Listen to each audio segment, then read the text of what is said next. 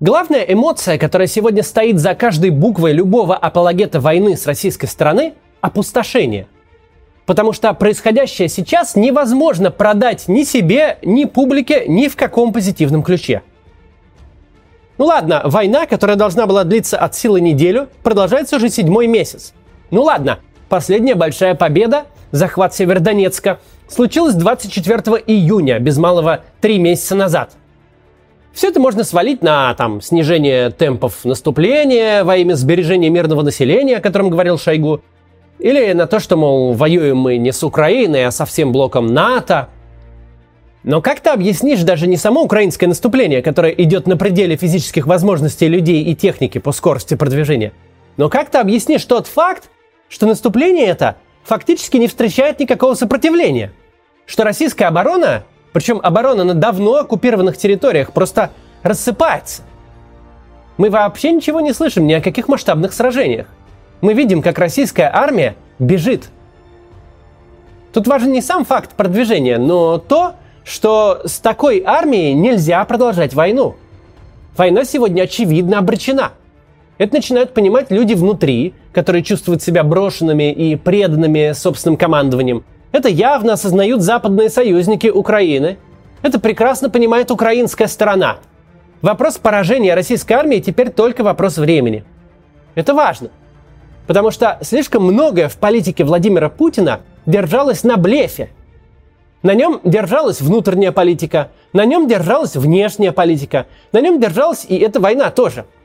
Все должны были думать, что в руках Путина невероятной мощи машина насилия – что с ним можно только договариваться. Его можно только пытаться умиротворить. Проблемы с блефом начинаются тогда, когда ты сам начинаешь в него верить. Потому что в этот момент ты переходишь от слов и запугиваний к делу, а там выясняется, ну, выясняется то, что выяснилось. И, конечно, как мы сегодня покажем, эти 3-4 дня вскрыли блеф Путина сильнее, чем предыдущие полгода. Сейчас начнем. Перед э, началом ролика хочу кое-что несвязанное сказать. Если вы живете в России, то сейчас идут выборы, голосование трехдневное. И вам обязательно стоит сходить проголосовать, если у вас есть право голоса, против путинских кандидатов. Если вы из регионов, где есть губернаторские выборы, то все просто. Любой бюллетень, даже испорченный, приближает второй тур. А когда второй тур, то это довольно весело. Если вы из Москвы, то в Москве идут муниципальные выборы. На них прорвалось немало хороших кандидатов. Сходите, пожалуйста, туда и проголосуйте за активных э, и адекватных, если вы их знаете, или посмотрите списки Навального. Голосовать на выборах безопасно. Конечно, Путина мы так не свергнем, но проблемы доставить властям можем, без рисков или затрат для себя. Так что сходите, пожалуйста. Начинаем.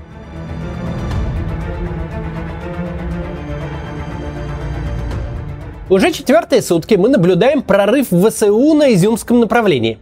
Украинской армии удалось прорвать фронт и продвинуться вглубь позиций противника настолько, что все уже забыли про Балаклею и заговорили о возможном окружении 10-тысячной группировки российских войск. Это тот самый ударный кулак, который в планах кремлевского командования должен был весной окружить всю группировку ВСУ на Донбассе. И вот за лето и одну осеннюю декаду все перевернулось с ног на голову – и теперь эта группировка рискует сама оказаться в окружении.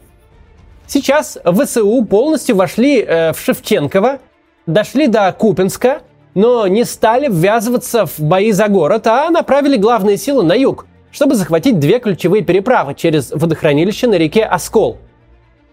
В ответ российское командование бросилось затыкать дыры и вводить свежие резервы.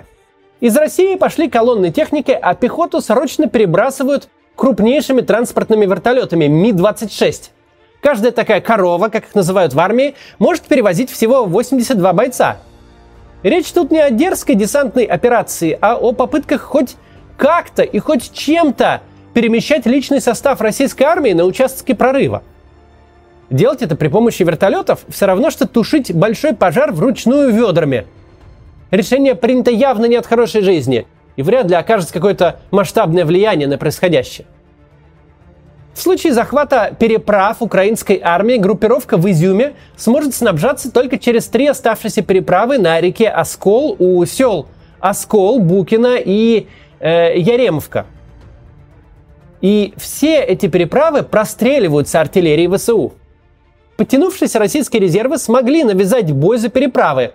И тут ВСУ нанесли удар по Лиману, чтобы попробовать закрыть последний относительно безопасный коридор снабжения изюмской группировки. В случае успеха ВСУ наступит новая реальность.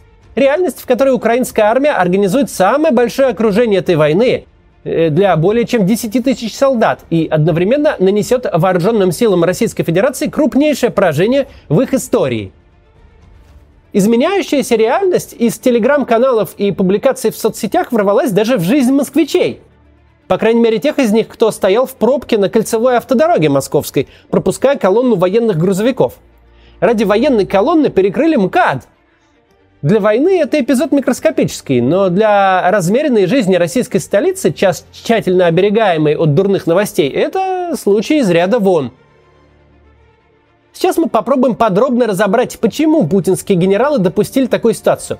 Что вообще такое прорыв фронта, почему российское командование не организовало эшелонированную оборону и что это вообще такое эшелонированная оборона. Немножко военные теории обсудим.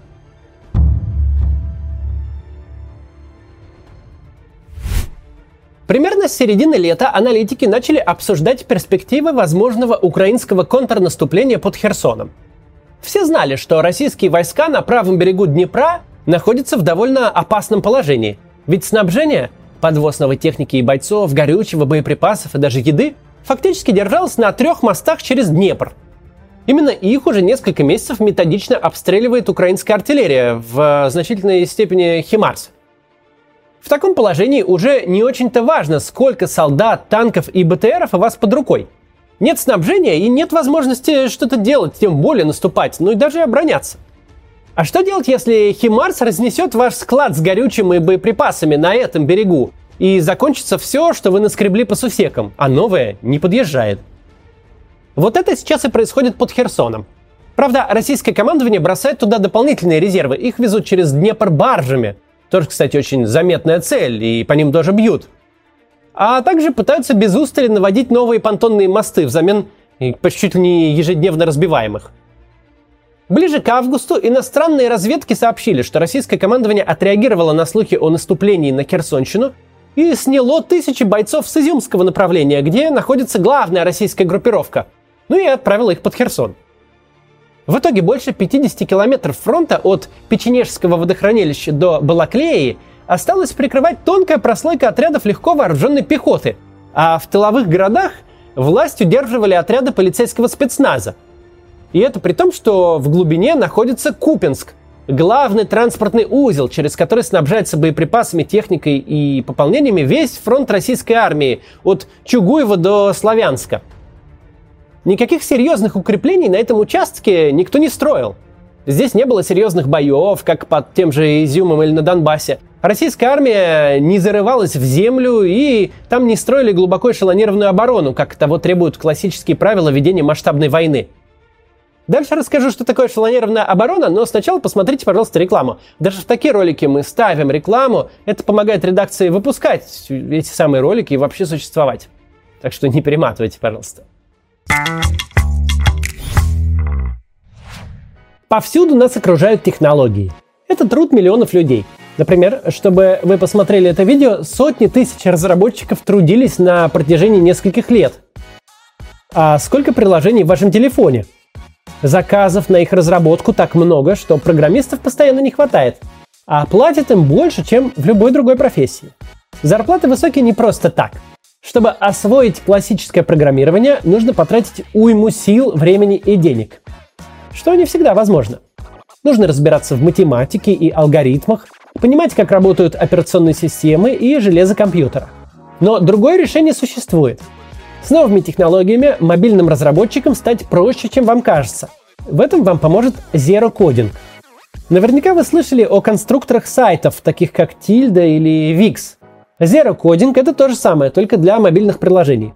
Научиться Zero кодить можно всего за несколько недель в университете Zero Coding, и сможете в дальнейшем создавать приложение на заказ. Это может обеспечить вам доход э, в 200 тысяч рублей в месяц и больше.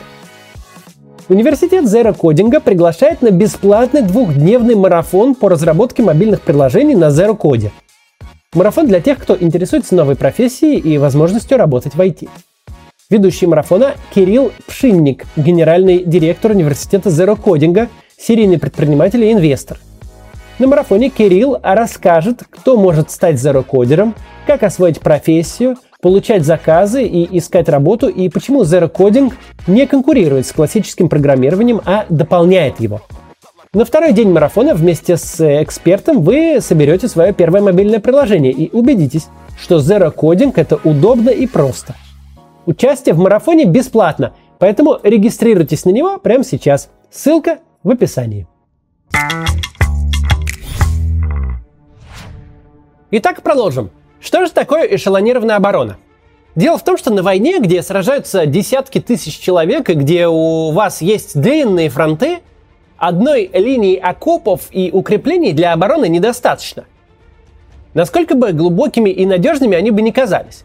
Всякую линию обороны можно прорвать. Классический прорыв по учебнику выглядит так.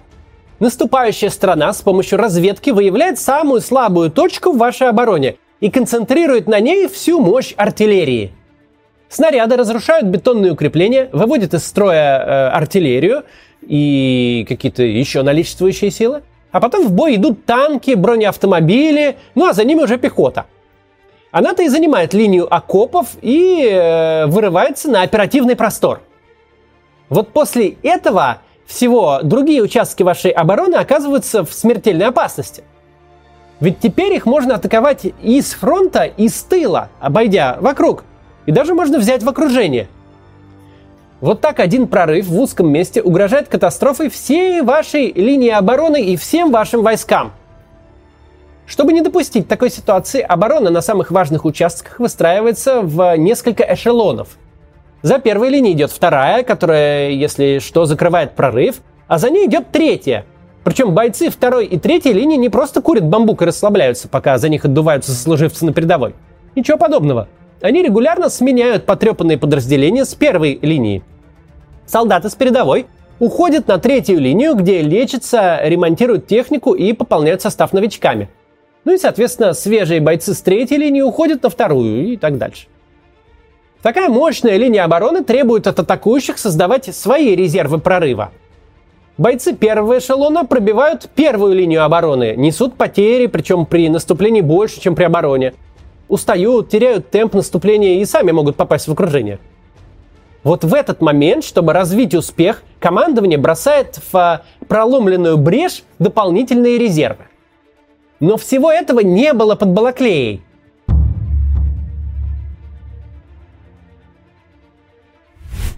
Шестого сентября отряды ВСУ прорвали российский фронт.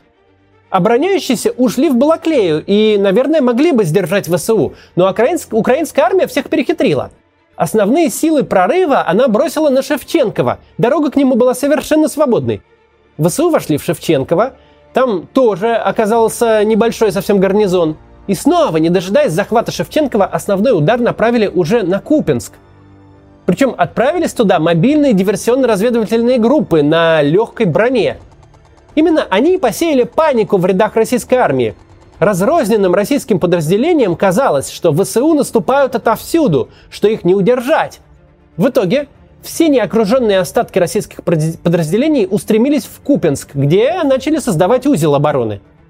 Мобильные группы ВСУ уперлись здесь в крепкую оборону, так что пополнили запасы горючего и устремились на юг а за их спинами к Купинску уже подходили штурмовые группы ВСУ с тяжелым вооружением, способные вести уличные бои. Легкие и маневренные подразделения выдвинулись на юг, чтобы отрезать переправы и пути снабжения изюмской группировки через водохранилище на реке Оскол. Так и получилось, что фронт двигался буквально со скоростью украинских бронетранспортеров – в итоге, пока российская пропаганда и З-каналы на второй день контрнаступления успокаивали себя тем, что в Балаклее и Шевченково еще не все утрачено и кто-то остался, в реальности российская армия потеряла вообще всю линию обороны. Украинская армия вышла на оперативный простор, не размениваясь на остатки российского СОБРа в городах. Ведь полицейские силы без тяжелого вооружения – это не тот род войск, который способен противостоять наступлению. А задачи российских резервов – Э, несколько раз поменялись еще по дороге. Они выезжали спасать Балаклею, На следующий день надо было спасать уже Шевченкова. А в итоге им пришлось стабилизировать фронт у Купинска. Да еще и э, распыляться на переправы через Оскол. И спешить в Изюм, где ВСУ также развернули наступление. Ролик мы писали ночью. К моменту его выхода стало известно о полном обрушении фронта и отступлении российских войск из Изюма, Купинска, Лимана и всей этой части Харьковской области. Удивительный и очень быстрый успех ВСУ. В итоге мы увидели операцию, которая имеет не только чисто военное, но и огромное информационно-психологическое значение. Россияне увидели, как их армия в панике спасается бегством и не знает, куда бросать резервы. Прорыв под Балаклеей стал страшным ударом для официальной пропаганды. Группировка российских войск сейчас сражается за пять мостов через речушку, чтобы спасти от окружения больше 10 тысяч своих солдат. Обратите внимание, кстати, на карты. Это делает наш второй канал. У них они там каждый день такие. Я на один день попросил их редакцию для меня их подготовить. Подпишитесь, там у них интересно. Но продолжаем. Окружение больших масс противника – это вообще-то самое главное достижение для атакующей страны. Ну, кроме общей победы, естественно. Такая операция позволяет атакующей стране э, замкнуть в кольцо на ограниченном пространстве большие силы противника и сконцентрировать на нем всю свою огневую мощь. А чтобы не прорвалась подмога, наступающие формируют еще и внешнее кольцо. Окруженный противник лишается подвоза боеприпасов, еды, медикаментов, и рано или поздно он будет вынужден или сдаться в плен, или с огромными потерями под шквальным огнем пробиваться через два кольца к своим – так, с минимальными потерями и относительно быстро можно вывести из строя большую группировку противника.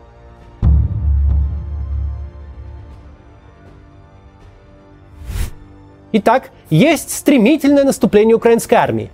Естественным образом такие новости в корне меняют настроение на оккупированных территориях. Причем на всех, включая и те, которые под российской оккупацией девятый год, Одно дело оставаться лояльным украинскому государству, а тем более активно сопротивляться, когда перспектива возвращения Украины призрачна. Но совсем другое дело, когда Украина на глазах возвращается. И мы видим, как это происходит. Понятно, что мы видим не все, но мы видим многое. Почти каждый день гибнут э, назначенные России чиновники на оккупированных территориях. Почти каждый день взрываются какие-то пункты подготовки референдумов. И чем успешнее будет наступать Украина, тем больше будет мишень на спине каждого, кто решил сотрудничать с оккупационными войсками. Но важно даже не это. Важно то, что чиновники в любой стране мира с развитым государственным аппаратом – это оппортунисты и приспособленцы. В этом факте нет ничего плохого, это просто факт. Скажем, предпринимателю присуща склонность к инициативе и риску, а умение подстроиться под любое начальство и бездумно выполнять любые его задачи без рефлексии хоть парки озеленять, хоть концлагеря строить, помогает делать карьеру в любой государственной машине. За редким исключением, если у чиновника есть шанс сохранить свой статус, а тем более повысить его, стать, например, из начальника отдела мэром или министром, то флаг будет сменен в ту же минуту. Как массовое явление мы это наблюдали своими глазами в Крыму в 2014 году.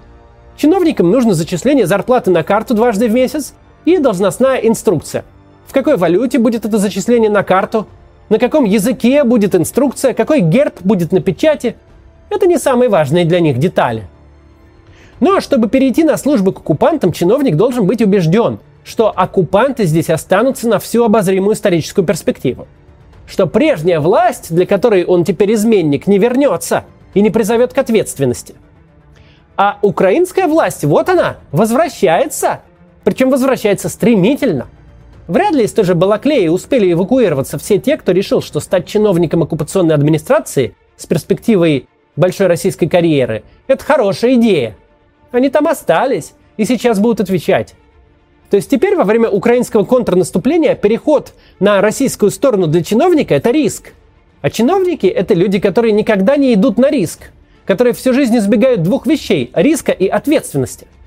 Завозить же управленцев из России тоже проблема – даже при всех тех денежных и карьерных пирогах, что им сулят.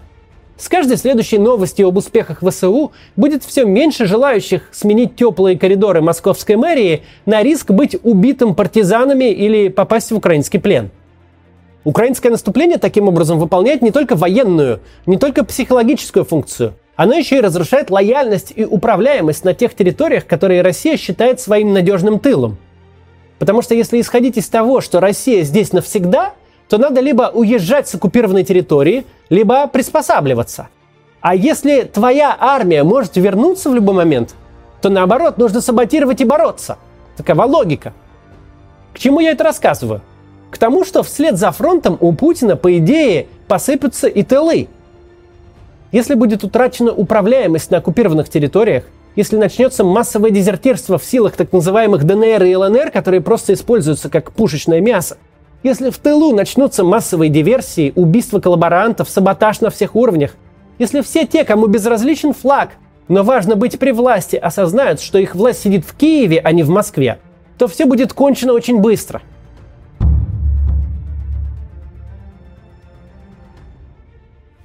Мы сегодня видим не просто отступление, не просто череду поражений. Мы сегодня видим позор российской армии как боевого формирования. Мы видим, что российское военное командование отчаялось настолько, что вместо помощи своим войскам снимает ролики о том, как к ним движется помощь. То есть буквально сообщает противнику, откуда ждать подкреплений, куда бить из М270, который уже был замечен на улицах Балаклеи, и где устраивать засады. Это все видим не только мы. Это видят российские солдаты, которые теперь понимают, спина не прикрыта. Если появится ВСУ, помощи не жди. Это видят украинские военные, которые понимают, для развития наступления нет препятствий, подкрепление к россиянам не придет, укреплений у них нет, ничто не помешает их просто сминать. Это видят западные союзники Украины, которые полгода назад собирались помогать жертве хоть как-то выжить, а теперь могут стать соавторами победы. А соавторами победы любят быть все. Это видят жители, управленцы, силовики на оккупированных территориях. Россия не новая власть, которую надо принять как есть. Это оккупанты, с которыми можно и нужно бороться. Тот, кто наведет украинскую артиллерию, заложит бомбу под военный грузовик, не преступником будет, а героем, когда вернется ВСУ. Если изначально, это изначально было, кстати, три дня назад – так вот, если изначально мы предполагали, что действие ВСУ – это успешная попытка срыва российского наступления, провокация, чтобы агрессор распылил силы на противоположные направления фронта, то сегодня мы видим совсем иное. Мы видим, как путинский блеф разрушается повсеместно. О референдумах теперь можно забыть. Армия бежит, резервы непонятно куда делись, мобилизованные из оккупированных Донецка и Луганска отказываются воевать. В тылу взрываются административные здания и гибнут коллаборанты. Просто все валится из рук. Ни один провоенный российский источник сегодня не в хорошем настроении. Даже канал вечно оптимистичной Маргариты Симоньян сейчас состоит исключительно из чужих репостов, тоже безрадостных. К затягиванию войны успели привыкнуть и приспособиться. Но тут на горизонте маячит поражение. Поражение, не связанное с километрами украинского наступления, но связанная со скоростью разрушения российской армии и ее позиции. И на этот случай нет никакой методички. Тут не работает ни один вариант. Сейчас невозможно делать прогнозы, но не исключено, что прямо сейчас мы наблюдаем поворотный момент даже не в войне, а в истории человечества 21 века. Момент, когда страшная этому человечеству угроза неожиданно оказывается совершенно иллюзорной. И все это силами Украины и ВСУ. До завтра!